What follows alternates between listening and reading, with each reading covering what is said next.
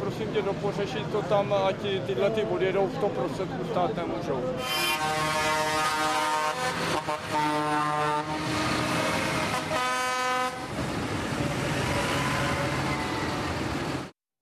Traktory a další zemědělská technika v ulicích hlavního města. Už v brzkých ranních hodinách začali přijíždět protestující zemědělci do Prahy na magistrálu, kterou částečně zablokovali. I díky tomu, že lidé omezili cesty autem, se všechno obešlo bez větších komplikací. Dopoledne farmáři demonstrovali před ministerstvem zemědělství, kam s nimi přišel diskutovat šéf resortu Marek Výborný. Část zemědělců se popolední od ministerstva přesunula na Malostranské náměstí. Jejich kritika míří hlavně na unijní zelenou dohodu nebo byrokracii. Dneska jste se ano. tady bavil s několika zemědělci. Ano, ano, ano. Oni po vás chtěli určité věci. Ano. Jsou to věci, které můžete nějakým způsobem jako vláda splnit? Některé stoprocentně ano. Například eh, otázka byrokracie administrativy mě trápí stejně jako je a děláme ty kroky na národní, na evropské úrovni. Odstoupit od Green Dealu může navrhnout Česká republika a ty chytrý, co tam se dějí, který teda o tom zemědělství moc nevědí, tak by se tím měli zabývat. A jak se tím budou zabývat, v jakom rozsahu, to je už otázka číslo dvě. Dva politici a sociolog prvního hosté události komentářů Marek Benda z ODS a Patrik Nacher z uh, nestraník zahnutí Ano. Ať to řeknu správně, pane poslanče. Dobrý večer přejeme. Dobrý večer. Pěkný večer. A Petr Soukup, sociolog Fakulty sociálních věd Univerzity Karlovy. Dobrý večer. Ivan. Dobrý večer. Tak eh, pane Bendo, eh, mají ti protestující zemědělci opravdu tak velké problémy, a tady jsme slyšeli, že Marek Výborný některé připouští, že mají tedy právo a demonstrují za to, aby vláda ty jejich potíže začala řešit, anebo tu akci zneužili síly, kterým jde o něco jiného? Tak myslím, že to, že akci zneužili síly, kterým jde o něco jiného, je naprosto naprosto jasné a zřetelné a bylo to slyšet i z projevu těch zemědělců, kde minimálně část těch se prostě v poledne sebrala a řekla, už se nám to zdá trapné, co se tady odehrává a sami odjeli. Jestli zemědělci měli vyjet do centra hlavního města, eh, jestli je ta správná chvíle, mně se zdá, že spíše ne a že dokonce ty rozhodující zemědělské eh, skupiny se k tomu nepřipojily nebo pokud připojili, tak velmi, velmi vlažně. Ale, Ale chtějí, promiňte, protestovat taky ve čtvrtek. Chtějí, eh, chtějí, chtějí, aby se některé věci upravily. Já myslím, že Marek Výborný jako minister zemědělství se s nima baví poměrně často. Některé věci se určitě upravit dají. Představa toho, že jako dneska vystoupíme z Green Dealu, který mimochodem podepsal minulý premiér, ne, ne ten současný, eh, je trošku naivní a bude se rozhodovat v evropských volbách, jestli eh, Green Deal se svojí rychlostí bude nějakým způsobem korigován, nebo eh, jestli tam dojde k nějakým, nějakým změnám, ale eh, dneska věty, které jsme teď slyšeli od pana Jandejska, jsou prostě úplně nesmyslné. Pane poslanče Náchere, my jsme také slyšeli ministra Výborného, který připustil, že některé věci je potřeba konzultovat a vláda na tom bude pracovat. Proč tedy se eh, některé síly rozhodly přesto zneužít zemědělství jako téma pro to, aby vyjeli do Prahy dnes? Hmm, to já nevím, jestli tohle je otázka na mě. Eh, to se musíte zeptat těch, eh, co, co toho využili. Já jsem rád, že zemědělci, ti praví zemědělci dali najevo svůj nesouhlas v momentě, kdy se z toho stala politická akce, tak odjeli a jak jste si všimli, tak žádný z politiků ANO se neobjevil nikde Eh, ani před ministerstvem zemědělství, ani na Malostranském náměstí, jak jsem si všiml. To znamená, že my tohle respektujeme a já si vzpomínám, jak jsem s takovou pokorou u vás, u vás pořadu komentoval, když byly demonstrace proti předchozí vládě. Byl jsem tam s Dominikem Ferim, to si pamatuju moc dobře. A tahle ta pokora mi prostě výjima ministra zemědělství, který s nimi jednal, tak ta by chybí. Tam mi chybí. Tady prostě každý protest, opravdu každý protest schytává nějakou nálepku a dneska, jak se ukázalo, tak ti zemědělci, kteří přijeli, zaparkovali, žádné fronty se nikde netvořili i díky tomu, že Pražané do Prahy eh, nakonec nejeli, zaparkovali to v tom prostředním pruhu, šli protestovat v momentě, kdy už si oni mysleli, že už by to mohlo být zneužito, tak se sebrali, odjeli, takže to z jejich pohledu splnilo Eh, to, co mělo a všechny ty dehonestace a ty různé nálepky o eh, ruských silách a podobně jsou zbytečné. To, co se potom někde jinde, na jiném místě takové demonstrace změní, tak to už bych prostě neházel ani na zemědělce, ani na někoho jiného, tak jak je bohužel obvyklé od, od některých, neříkám všech, od některých vládních politiků. Mhm. Pane Bendo, není nebezpečné právě rozdělovat, protože jsme slyšeli pana ministra, jak reagoval na konkrétní věci. To znamená, že mezi těmi dnes protestujícími byli lidé, kteří uh, jsou srdcaři. A vy nikdy ne, přece neprolustrujete všechny účastníky nějakého protestu, abyste řekl, to jsou praví, ti nejsou praví, to jsou srdcaři, nebo ti toho zneužívají. Proč se vláda eh, a vládní koalice vy osobně takto stavíte k této dnešní demonstraci? Ale já jsem se nijak nepostavil, eh, já jsem upozornil... Jste řekl, že to zneužili k něčemu ano, jinému. Ano, eh, že já jsem upozornil na to, že minimálně část těch zemědělců, kteří jsem přijeli na těch traktorech, řekli, že s tím, co se odehrává, jsem neřekl já, to řekli oni, že s tím, co se odehrávalo odpoledne na Malostranském náměstí, nechtějí mít nic společného. A k tomu, co říkal Patrik Nacher, samozřejmě má do jisté míry pravdu. Kdyby jako to nebyli ti lidé, kteří to svolávali. Kdyby to byla nějaká skupina jako naprosto nezajímavých, eh, nezajímavých okrajových těch, kteří někde působují problémy, no tak to člověk, člověk pochopí. Ale myslím, že to, co se odehrávalo odpoledne na Malostranské náměstí, tam stáli ti lidé, kteří to dávali, dávali dohromady. Eh, a myslím, že jako jedna z nejhezčích reakcí, která na to je, eh, je od rohlíku, který řekl, tady od toho pána my už nebudeme příště odebírat, protože ten pán eh, se pokouší fakt, fakticky tuhle zemi destabilizovat. To přece neříkají politici, to říká majitel rohlíku. Ano, prosím, Nemůžu? pane Nachere, ano. No, já se omlouvám, jo, ale to je přesně ono. Tohle to prostě politici vládí dělají soustavně. Oni vlastně lustrují a kádrují, kdo svolává, kdo se toho zúčastňuje, jak drahé mají bundy, kolik mají zubů a tak dále. To, jsme, to jsem všechno zachytil, jsem si teďka ještě na poslední chvíli dělal monitoring toho, jak se komentují všechny demonstrace. Kdyby to byla jedna, tak je to jasné. A tedy opravdu všechny. Tam dokonce i odborářské demonstrace se zase kritizovalo, pokud si vzpomínám, že tam byl Andrej Babiš a že má bundu za 35 tisíc nebo něco takového. Tady jinými slovy, v zásadě od voleb 2021 neproběhla jediná demonstrace, kde by prostě ta koalice to vzala na vědomí, jednala s nimi a dneska vlastně, když to popisujeme přece oba dva úplně stejně s Markem Bendou. Ty zemědělci přijeli, ta doprava blokovaná nebyla tolik, protože to bylo dobře zorganizované a v momentě, kdy zjistili, že by to mohlo být zneužito, tak odjeli. A já říkám, že to je v pořádku. Jenom prostě předtím schytali spousty nálepek. A to je to, co mi vadí. Notabene, si přece vláda tohle to musela být vědomá, protože ty protesty s těmi traktory běží po celé Evropě. My tím nejsme jako nějak originální. Jo? Já nejsem z toho úplně nadšen, to jsem taky i napsal dneska na sociálních sítích, férově, ale zase na druhou stranu prostě mají právo demonstrovat, jako demonstrují třeba třicítkáři, ty, ty už to dělají asi po 25.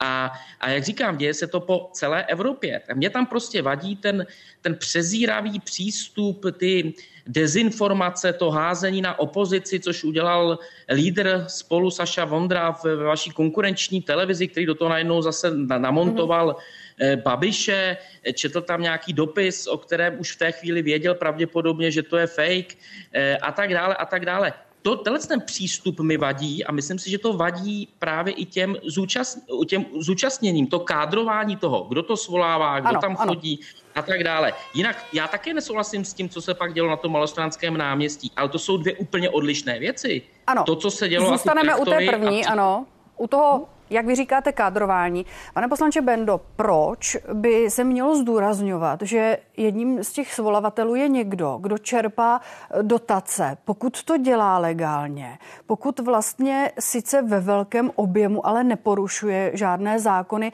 není to velmi nebezpečné ve stylu eh, podívejte se na něj, on má hodně a vy malý třeba málo? Proč nálepkujete tak, jak říká Já jsem Patrik nikoho, slyšela jste mě někoho nálepkovat?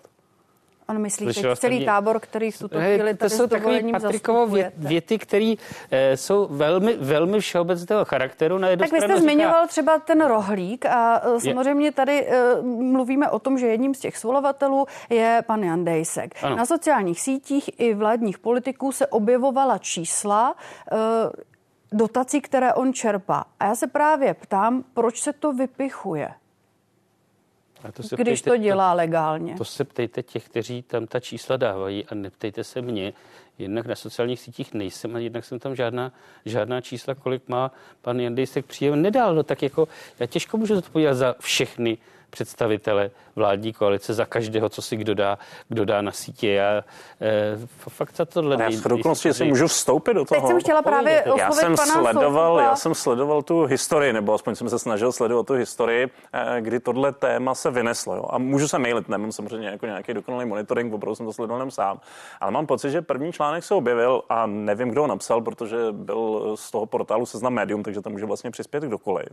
A tam se objevil první článek typu a podívejte se, Jan Dejsek má 2 až 4 miliardy a tenhle člověk jako tady organizuje protesty. A potom teprve, tak jak jsem to sledoval, se toho začali chytat eh, mnozí další, ať už různá média, eh, tak i politici. Jo. To, že to není asi úplně dobře, je samozřejmě asi, eh, si myslím, něco, na čem se my tady shodneme ve studiu. No to je ale- otázka, jestli se shodneme. Řekněte mi, proč případně v tom i vy cítíte něco nebezpečného. No. Pokud se tedy poukazuje na to, že bral dotace, ale bereme to jako nějaký eh, důvod a nějaký jakoby očerňující tón někoho, Jasně, kdo třeba jakákoliv. čerpá legálně. Jasně, jakákoliv věc, která s eh, tím tématem té demonstrace bytostně nesouvisí a prostě, jestli mám křivý zuby, eh, šikmou hlavu, anebo beru dotace 2 až čtvrt miliardy, to jsou všechno vlastně s tím nesouvisející věci z mého pohledu, aspoň v základu.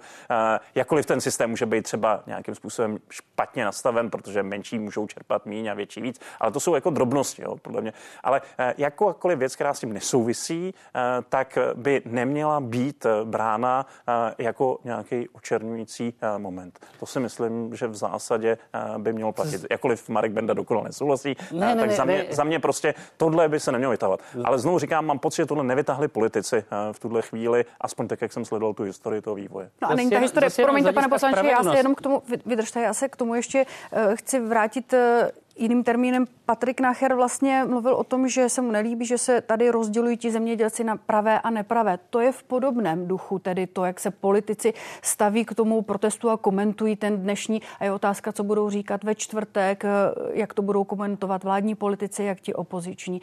V čem konkrétně z hlediska dopadu na společnost a jejího rozdělování je to nebezpečí? No, eh, samozřejmě, eh, že to nějakým způsobem trošku rozeštvává a trochu si říct, že vlastně ta dnešní akce, eh, a zejména tím, jak skončila, ona nápadně připomínala tu učitelskou akci, tu stávku učitelů.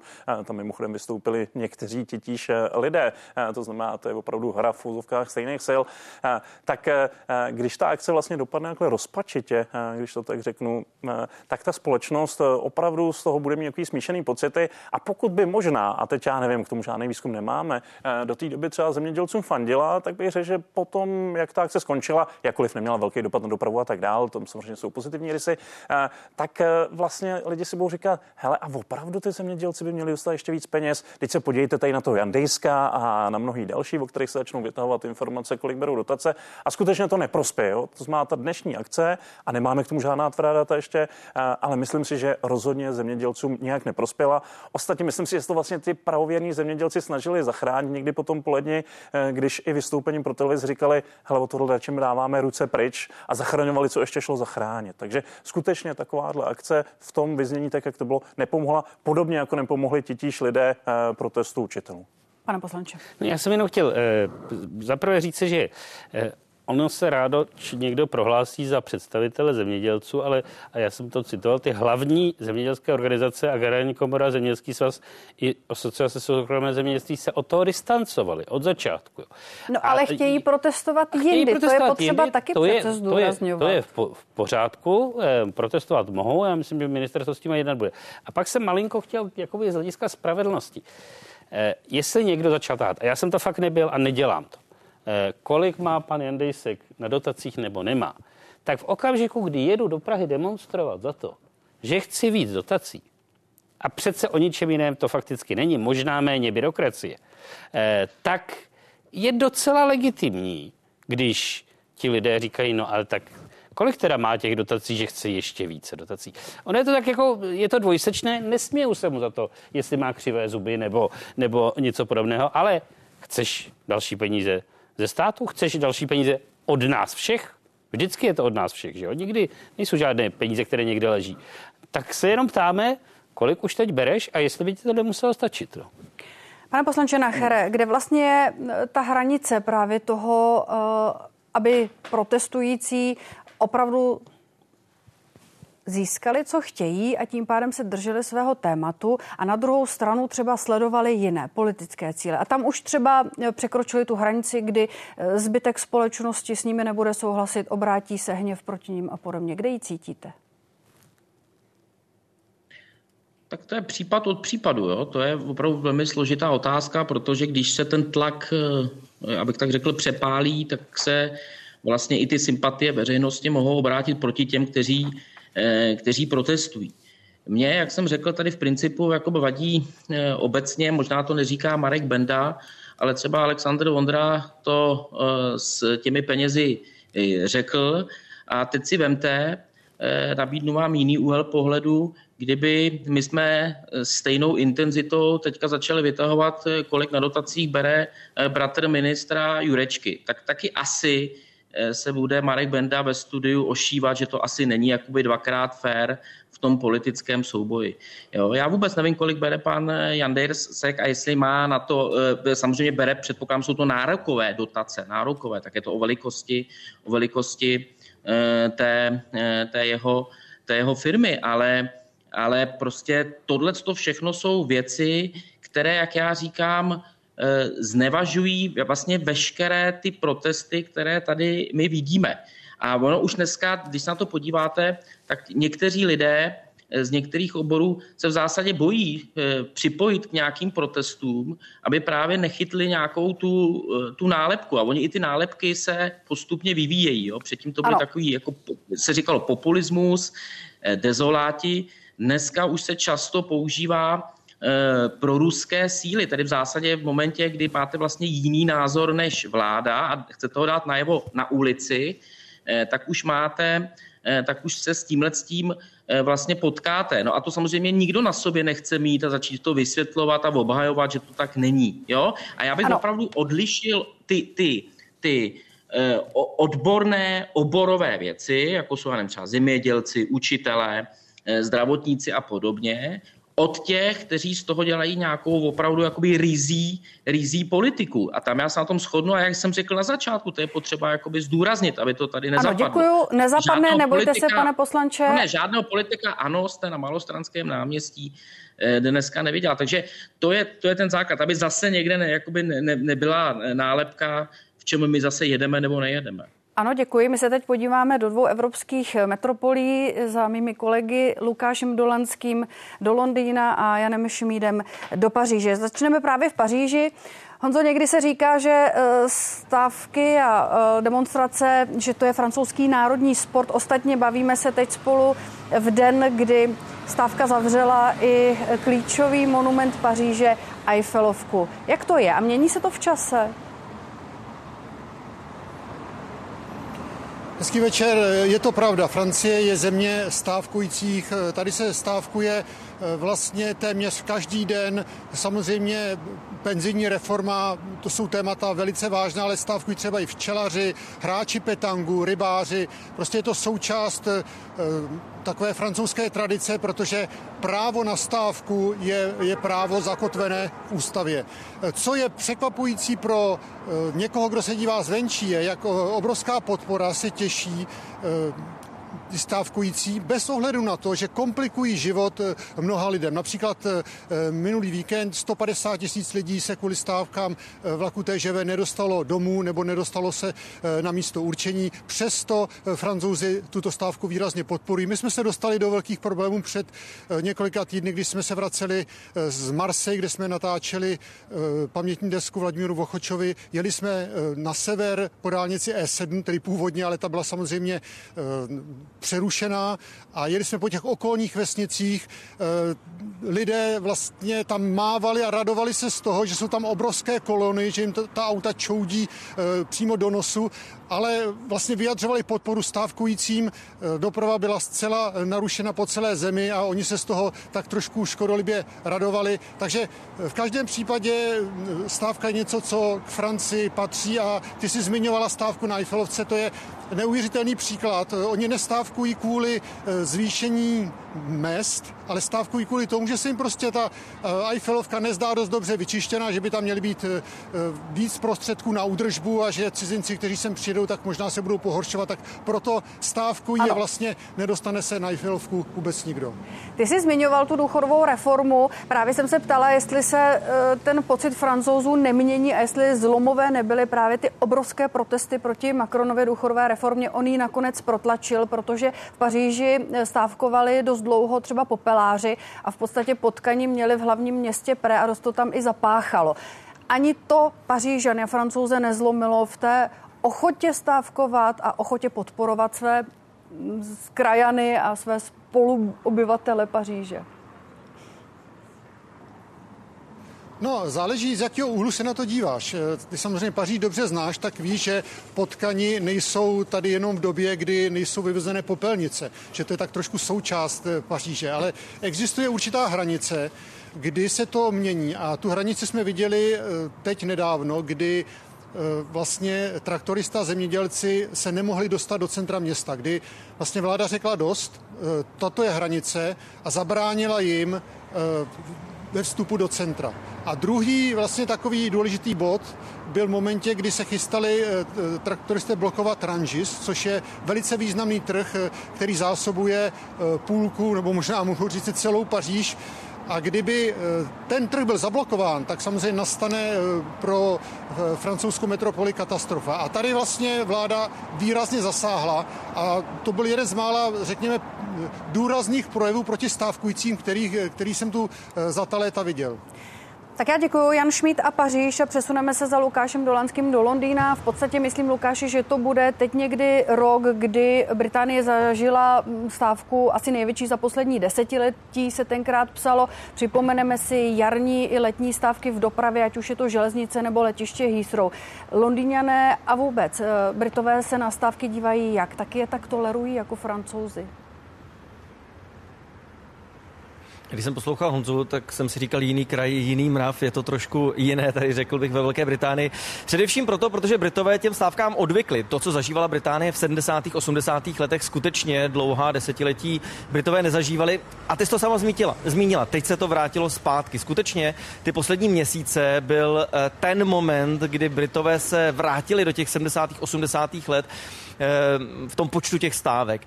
Kdybych chtěl říct, jakým způsobem, nebo zda vůbec Britové podporují, eh, tak bych neřekl, že ta podpora je tak obrovská, jak o tom mluvil Honza. Eh, tady v Británii je to přibližně půl na půl, záleží na tom, kdo stávkuje. Největší podporu měli zdravotníci, zdravotní sestry.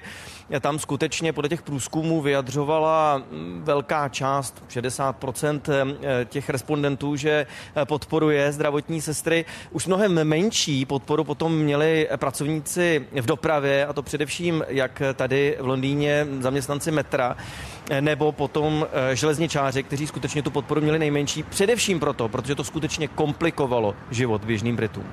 A ještě stejná otázka, kterou zmiňoval Honza, jak jsou nastaveny úřady. Kde je ta hranice, kdy nechají protestující třeba se někde přivazovat nebo kydat hnuj a podobně a kdy už zasáhnou? Je hranice, skutečně ta hranice je a myslím si, že velmi dobrý příklad, eh, kromě stávek, jsou ti klimatičtí aktivisté, kteří ty to sama zmínila, přilepování se k silnicím a podobně. Tady nedávno ve Velké Británii a v Londýně konkrétně to bylo, eh, proběhl soud se dvěma aktivisty, kteří zablokovali jeden z mostů a e, skutečně na celý den tam nemohla jezdit doprava. E, proběhl s nimi soud před několika měsíci a oba dva dostali velice vysoké tresty, dostali tři roky ve vězení. E, nakonec si tedy odsoudili 13, nebo odsedili 13 měsíců, ale i přesto to bylo 13 měsíců ve vězení. A soudce tehdy řekl, že pokud e, působí chaos, tak za to musí být zodpovědní. A zároveň řekl, že to je i varování pro ostatní, kteří by je chtěli případně následovat. Moc děkuji do Londýna, Lukáš Dolanský. Tak viděli jsme, pánové, příklad eh, Francie, příklad Velké Británie, spíš tedy konkrétně Londýn a Paříž. Pane Bendo, kde je ta hranice a měla by být nastavena v našem hlavním městě? Tak hranice určitě nějaká existuje a myslím, že vždycky by mělo být minimální hranicí to, eh, pokud začne ničit cizí majetek. Eh, tak tam je podle mého názoru naprosto jasné, že v tu chvíli jakoby eh, musí orgány státu eh, případně napadat cizí lidi, ale tak to ještě, to už bych bral úplně, úplně za hranou. Jo? Ale jakmile začnou ničit cizí majetek, tak si myslím, že prostě ty orgány státu musí říct, tady už ta hranice existuje.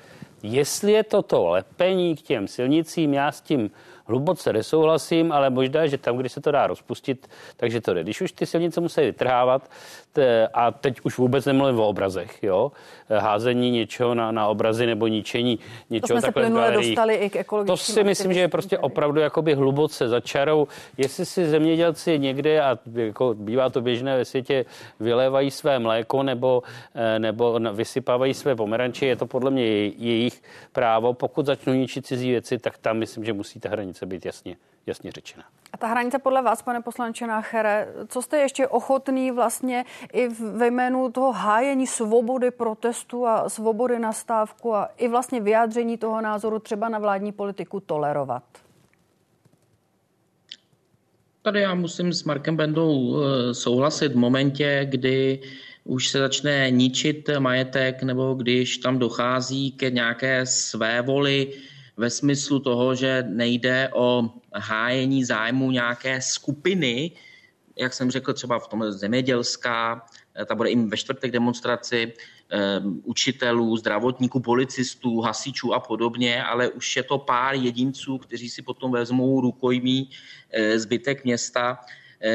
Začne se ničit majetek toho města, jsme se bavili třeba o tom lepení, ale někdy se může třeba ničit i majetek eh, někoho jiného, že se třeba někomu, já nevím, vypouští eh, nebo propichují gumy u aut, i to jsme zaznamenali, tak tam je podle mě přesně ta hranice. Dneska já jsem to pozoroval a hrozně se mi líbila jakoby ta organizace toho. Vy jste to popisovali ve spravodajství, že, že, že ty traktory přijeli, nechali to ve prostřed Pražané byli upozorněni několik dnů dopředu, eh, že ta doprava může skolabovat a když se pak, eh, jste se pak podívali na tu dopravu, tak to byla skoro jakoby víkendová. To znamená, že to vlastně krásně to sehrálo a tady bylo vidět, že lze protestovat, eh, jako i vizuálně, jo? že prostě máte najednou traktory v Praze. To je nějaká prostě vizuální protest. Můžete protestovat, ale zároveň tím neskolabuje Praha, není, není znemožněno vůbec jakoby projíždět tou Prahou, což se také nestalo stalo. A, a v momentě, kdy eh, to přetáhlo ze strany těch zemědělců, měli pocit, že to už bylo přes čáru, tak se sebrali a odjeli. Takže za mě třeba ty protesty, které jsou obecně v České republice, se podle mě tou mírou, řekněme, kultivovanosti nedají srovnat s tím, co občas vidíme právě ve Francii nebo Velké Británii, kde se napadají jednotliví lidé nebo kde demonstrují dvě skupiny proti sobě. Ti policisté to často nezvládnou. V tomhle tom si myslím, že Česká republika je kultivovaná. Tady k ničemu takovému eh, opravdu nedochází. Ano, ano. A proto mě dvojnásob mrzí jakoby to, jak jsem řekl na začátku, já se furt opakuju, ale já se omlouvám, právě to nálepkování, protože my tady nejsme jako někde ve Francii nebo v Německu, kde ty protesty často se přerodí i v násilný nějaký protest. To přece u nás, to přece u nás tohle to nevídám. Pane poslanče, děkuju. Eh, pane Soukupe, jak to má tedy česká společnost? Je to opravdu otázka toho, na jaké výši je, jak moc je kultivovaná, nebo nejsme zvyklí protestovat, nebo to teprve přijde? Co myslíte? No, myslím si, že eh, až to BC v úzovkách je asi správně. Prostě my tu historii příliš nemáme. Dobře, máme nějakou, řekl bych tady, přetrženou historii prostě mezi rokem 48 a 90, eh, 89 prostě nebyl přílišný prostor. A jak vypadaly tehdejší demonstrace, ty jména teda zase státní moci, to víme. Ostatně tady Marek Benda by mohl eh, eh, teď vyprávět eh, vzpomínky svého tatínka a jeho soukmenovců. Takže skutečně my nemáme tu historii. Prostě Británie s Francií má tu demokratickou tradici samozřejmě daleko delší a Francie prostě byla vždycky nějaká bouřlivější. Asi to souvisí s nějakým tím ženským charakterem. Takže si myslím, že se teprve učíme a nejenom, že se učí ta společnost a možná i přidrsní, když bych si vzal vlastně jako to, co říkal Marek Nacher a vlastně chválil to, jak to všechno bylo uhlazený, ale zároveň eh, se nějakým způsobem eh, učí i ty orgány státní moci. V tom prvním sledu samozřejmě policie, ale v druhém sledu taky případno soudy. Vzpomeňme nedávný případ z Německa, eh, kdy vicekancléř nebyl vypuštěný z trajektový lodi a musel se vrátit zpátky na ostrov, protože prostě těch demonstrujících bylo daleko víc než policistů ale ti demonstrující budou teď asi tvrdě potrestáni podobně, jako jsme třeba slyšeli ty příběhy ze zahraničí. Jo. Takže tohle všechno se teprve učíme a nejspíš se to naučíme a nejspíš se ta hranice ještě nějakým způsobem posune. Míněno i ta tolerance té společnosti vůči těm excesům bude výraznější. Tak pánové, moc děkuji za tuto debatu. Marek Benda, Patrik Nacher, Petr Soukup. Přeju vám hezký večer. Naschledanou. Děkujeme. Díky za pozvání. Pěkný večer.